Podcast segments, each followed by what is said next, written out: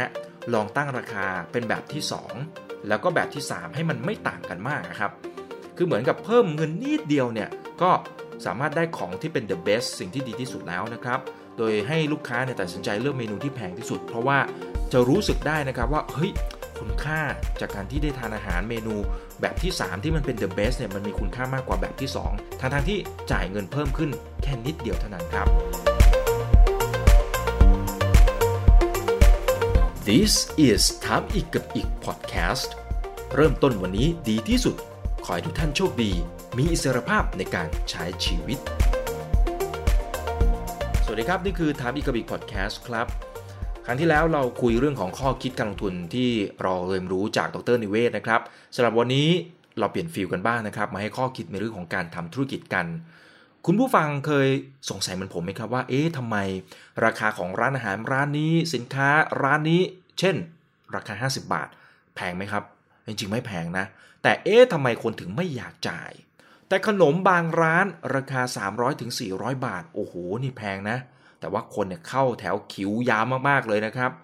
คือต้องบอกว่าเรื่องของการตั้งราคาเนี่ยมันเป็นทั้งศาสตร์แล้วก็ศิลป์ถ้าตั้งราคาน้อยเกินไปคนก็อาจจะไม่เห็นคุณค่าถ้าตั้งราคามากจนเกินไปสูงเกินไปเนี่ยคนก็อาจจะจ่ายไม่ไหวนะครับคำถามคือตั้งราคาแบบไหนล่ะลูกค้าถึงจะยังเต็มใจจ่ายเดี๋ยววันนี้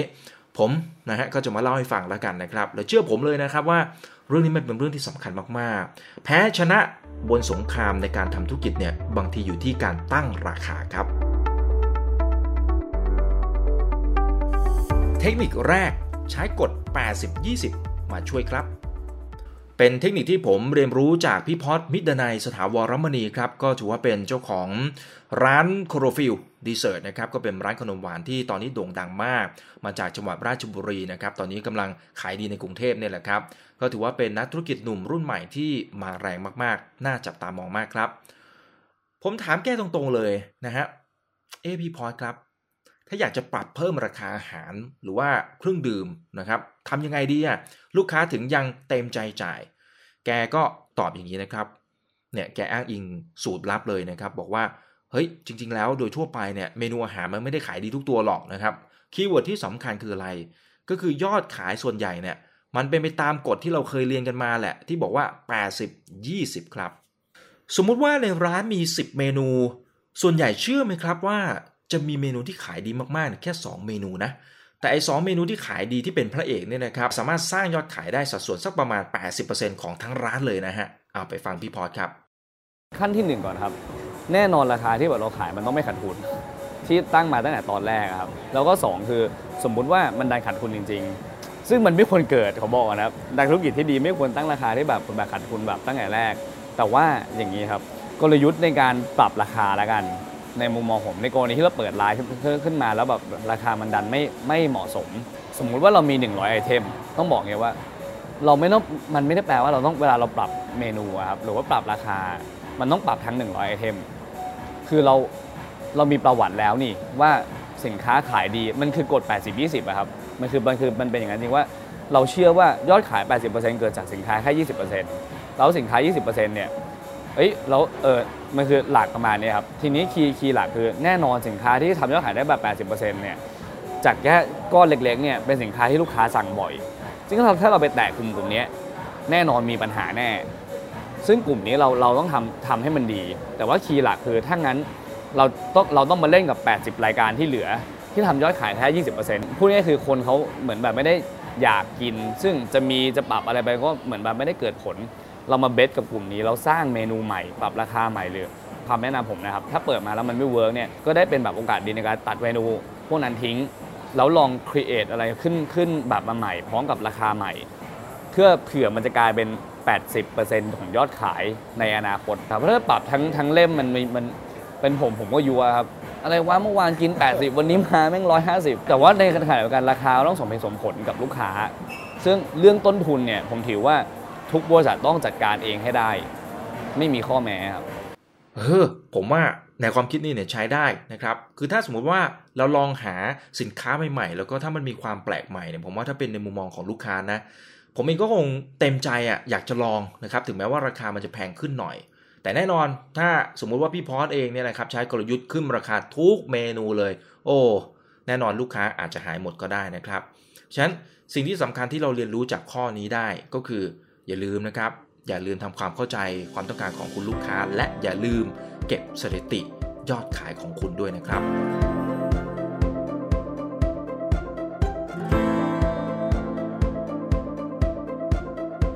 เทคนิคที่ 2 ให้มากยิ่งได้มากครับก็ถือว่าเป็นวิธีหนึ่งนะครับที่จะช่วยทำให้เราขายอาหารหรือว่าขายสินค้าในราคาที่สูงขึ้นได้เช่นอ่ะยกตัวอย่างร้านอาหารแล้วกันคือปรับเมนูอาหารให้เป็น3รูปแบบอันนี้ก็เป็นไปตามทฤษฎีที่บอกว่าเป็น good better และ best ครับเช่นอาหารเมนูแบบแรกมันก็อาจจะมีพาสต้ากับซอสธรรมดาอันนี้ผมเรียกว่าเป็น good แล้วกันนะครับแต่ถ้าสมมติว่ามีลูกค้าเนี่ยอยากจะใส่ผักใส่เห็ดเข้ามาด้วยมันก็จะเป็นอาหารแบบที่2แต่ว่าจะต้องจ่ายเพิ่มนะฮะเพราะมันเป็นแบบ better คือมันดีขึ้นกว่าแบบแรกนั่นเองนะครับและแบบที่3คือถ้าหากว่าลูกค้าคนไหนต้องการสิ่งที่ดีที่สุดแล้วก็ยอมจ่ายเพิ่มขึ้นไปอีกเราก็ต้องมีสิ่งที่เจ๋งๆจริงๆนะครับเช่น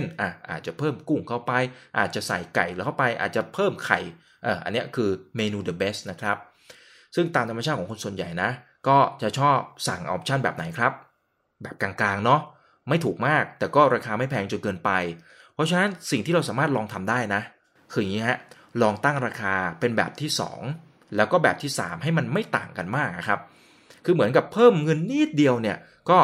สามารถได้ของที่เป็น the best สิ่งที่ดีที่สุดแล้วนะครับโดยให้ลูกค้าเนี่ยตัดสินใจเลือกเมนูที่แพงที่สุดเพราะว่า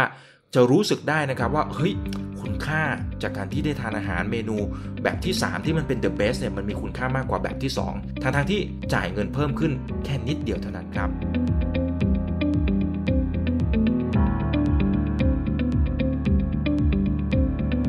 เอามาดูกันต่อเทคนิคที่3ให้แต่ละเมนูช่วยกันเพิ่มกำไรแบบทีมเวิร์กมันเป็นแบบไหนเนี่ยที่บอกว่าทีมเวิร์กนะครับอันนี้คล้ายๆกับเทคนิคที่2นะแต่มันมีความต่างนิดหน่อยผมนึกถึงกลยุทธ์ของ Starbucks เนี่ยนะฮะก็อย่างที่เราเห็นกันนะครับ Starbucks เห็นทุกตอกซอกซอยของเมืองไทยแล้วละครับขึ้นมาเป็นดอกเห็ดเลยนะฮะผู้บริหารเขาเคยใช้คำพูดแบบนี้นะครับบอกว่าไม่ควรเพิ่มราคาสินค้าที่ให้กำไรสูงสุดนี่ฟังดีๆนะครับไม่ควรเพิ่มราคาสินค้าที่ให้กำไรสูงสุดแต่ค่อยๆเพิ่มราคาสินค้าอื่นๆที่ให้ผลตอบแทนกลางๆเฮ้ยผมว่าเจ๋งนะคือสิ่งที่ Starbucks เขาพยายามที่จะทำเนี่ยนะครับเขาจะเพิ่มราคาของกาแฟขนาดtallผมว่าเจ้านี้มันแปลกเนาะมันจะชอบมีชื่อเรียกอะไรที่มันไฮโซหน่อยคือกาแฟขนาดtallเนี่ยมันคือขนาดกลางสำหรับกาแฟร้อนนะครับเพื่อที่จะให้ลูกค้าเนี่ยหันไปซื้อกาแฟแกรนเดย์หรือว่าขนาดใหญ่แทนนะครับซึ่งก็ถือว่าเป็นขนาดที่ร้านกาแฟเนี่ยมีกำไรสูงที่สุดเนี่ยเห็นไหมครับกลยุทธ์ของร้านกาแฟระดับโลกเขาก็ทำกันแบบนี้แหละครับคือเขารู้แหละครับว่ากาแฟขนาดใหญ่เนี่ยไอ้พวกแก้วขนาดใหญ่เนี่ยนะครับจริงๆมันก็แค่อาจจะเติมน้ำเข้าไปใส่วัตถุดิบลงไปเพิ่มเติมหน่อยเนี่ยนะครับต้นทุนมันไม่ได้เพิ่มสูงมากมายนักเพราะฉะนั้นการที่เราไปเพิ่มราคากาแฟขนาดกลางๆเนี่ยมันจะทำให้ลูกค้านั้นหันมามองกาแฟที่ให้ผลตอบแทนสูงที่สุดนะครับตรงนี้ถือว่าเป็นเทคนิคที่เราเรียนรู้ได้เนาะอีกหนึ่งตัวอย่างก็คือร้านอาหารทะเลครับคือปกติเนี่ยถ้าสังเกตให้ดีนะครับร้านอาหารทะเลเนี่ยเขาจะมีอาหารที่เป็นแบบซิกเนเจอร์เลยและส่วนใหญ่มันก็จะเป็นเมนูที่ทำกำไรสูงสุดนะครับเช่นlobster หลายร้านในพัทยาเนี่ยนะครับก็จะมี lobster ด้วยถูกไหมครับเพราะฉะนั้นกลยุทธ์ของเขาเนี่ยคือแทนที่จะไปเพิ่มราคา lobster นะแต่ว่าสิ่งที่เขาทำคือเขาไปเพิ่มราคาสำหรับเมนูอื่นๆแทนนะครับที่กำไรอาจจะน้อยกว่า lobster นะครับเช่นหอยหรือว่าปูหรือว่าปลาเป็นต้นนะครับพอลูกค้าเห็นเมนูเฮ้ยหอยปูปลานี่ราคามันขนาดนี้เลยเหรอแต่พอหันไปดู lobster ปรากฏว่าเฮ้ยมันบวกขึ้นไปอีกนิดเดียวเองอันนี้ก็ได้มีโอกาสได้ทาน lobster แล้วครับอันนี้ถือว่าเป็นกลยุทธ์ที่ดีเพิ่มอีกนิดนึงแล้วกันคือถ้าหากว่าเราไปให้พนักงานเสิร์ฟเขาแอบเชียร์ lobster แต่ว่ามันต้องมีเทคนิคหน่อยนะเช่นเล่าคุณประโยชน์ของสารอาหารตรงนี้แหละครับก็จะยิ่งทำให้เรามีโอกาสโน้มน้าวให้ลูกค้าสั่งได้แต่ว่าแน่นอน lobster หรือว่าเมนูอะไรก็แล้วแต่ที่คุณมีอยู่เนี่ยนะครับต้องเป็นของที่ดีจริงๆนะไม่งั้นลูกค้าเขาก็คงจะสั่งแค่รอบเดียวแล้วก็ไม่สั่งอีกเลยเผลอๆเนี่ยนะครับอาจจะไปบ่นในโลกโซเชียลก็ได้อันนี้งานเข้านะ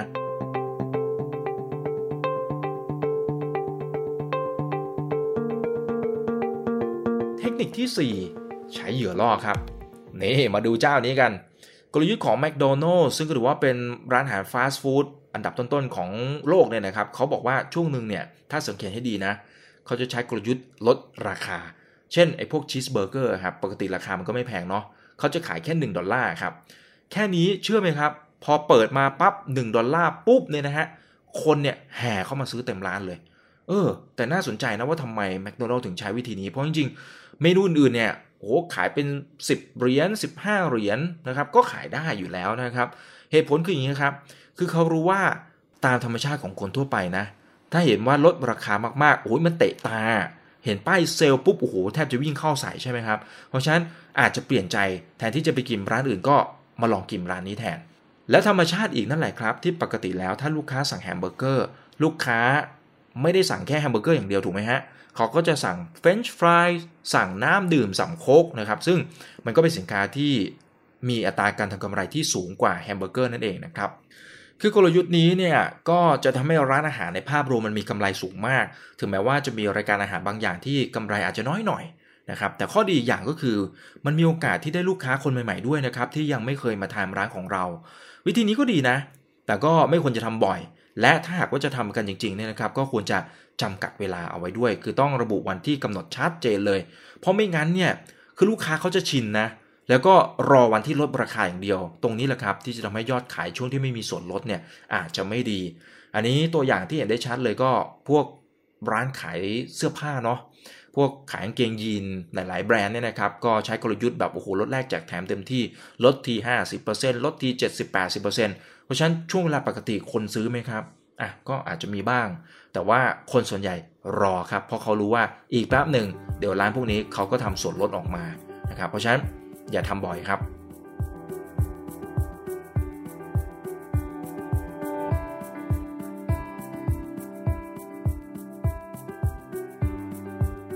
ทคนิคข้อที่5ครับปรับขนาดของอาหารหรือว่าสินค้าของเราให้มีความเหมาะสมการใช้เทคนิคนี้เนี่ยต้องคอยสังเกตดูนะครับว่าปกติแล้วเนี่ยลูกค้าทานอาหารหรือว่าดื่มเครื่องดื่มเนี่ยหมดหรือเปล่าคือถ้าปกติลูกค้าทานแค่ครึ่งเดียวเราก็อาจจะลองลดขนาดลงมาให้เหมาะสมก็ได้นะครับแต่ว่าถ้าลดขนาดลงมาแล้วก็ควรจะต้องขยับราคาลงมาซะหน่อยนะครับแต่ว่าจุดนี้ต้องระวังเหมือนกันเพราะว่าลูกค้าบางคนเนี่ยเขาก็อาจจะคิดว่าเฮ้ยร้านนี้เนี่ย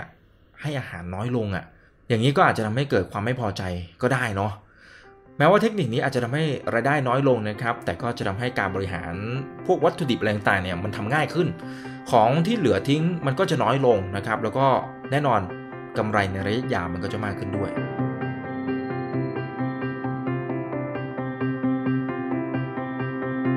มาดูข้อสุดท้ายครับข้อที่6ทำยังไงก็ได้ครับให้ลูกค้ารู้สึกคุ้มค่าครับนี่เป็นเทคนิคที่ผมว่า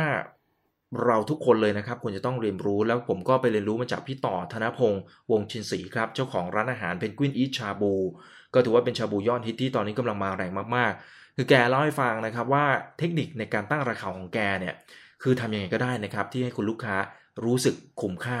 แล้วถ้าจะให้ดีนะครับต้องฝึกให้พนักงานเนี่ยใช้เทคนิคในการพูดแล้วก็ช่วยเชียร์แบบเบาๆนะฮะเอาไปฟัง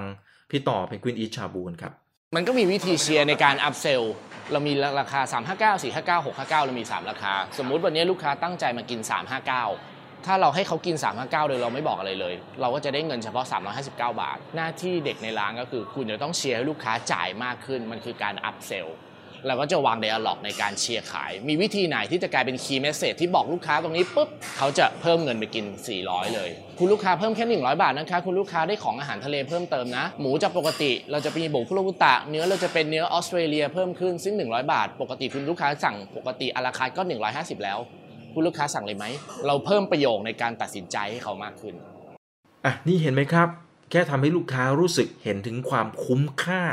คือทำยังไงก็ได้นะครับที่ทำให้ลูกค้านั้นรู้สึกว่าเขาชนะเรานะครับแต่ว่าจริงๆเราเบื้องหลังเนี่ยโดยภาพรวมเราชนะลูกค้านะครับหมายถึงว่าเรามีกำไรมากกว่าสิ่งที่ลูกค้าเห็นนะครับแค่นี้แหละครับยอดขายของเราก็จะเพิ่มขึ้นกำไรของเราก็จะเพิ่มขึ้นในระยะยาวมากชนิดที่ว่าเรานั้นคาดไม่ถึงเลยนะครับ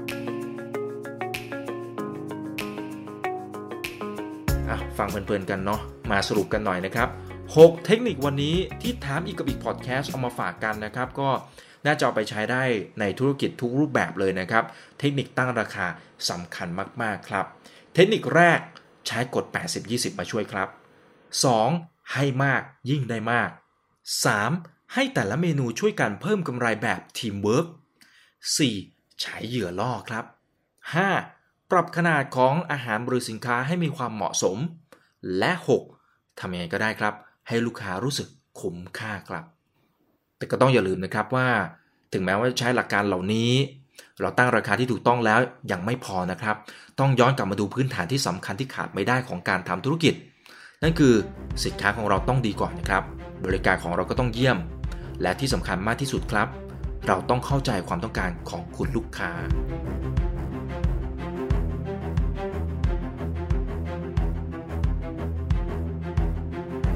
หวังว่าแต่ละท่านก็คงจะได้ประโยชน์นะครับเข้ามาแสดงความคิดเห็นก็ได้ตรงส่วนไหนใช้ประโยชน์ได้ยังไงก็เข้ามาคอมเมนต์หน่อยตรงไหนที่ไม่เห็นด้วยยังไงก็เข้ามาคอมเมนต์ได้เช่นเดียวกันนะครับมาแบ่งปันประสบการณ์ซึ่งกันและกันนะครับอย่าลืมนะครับเริ่มต้นวันนี้ดีที่สุดขอให้โชคดีและมีเสรีภาพในการใช้ชีวิตครับนี่คือถามอีกกับอีกพอดแคสต์ครับ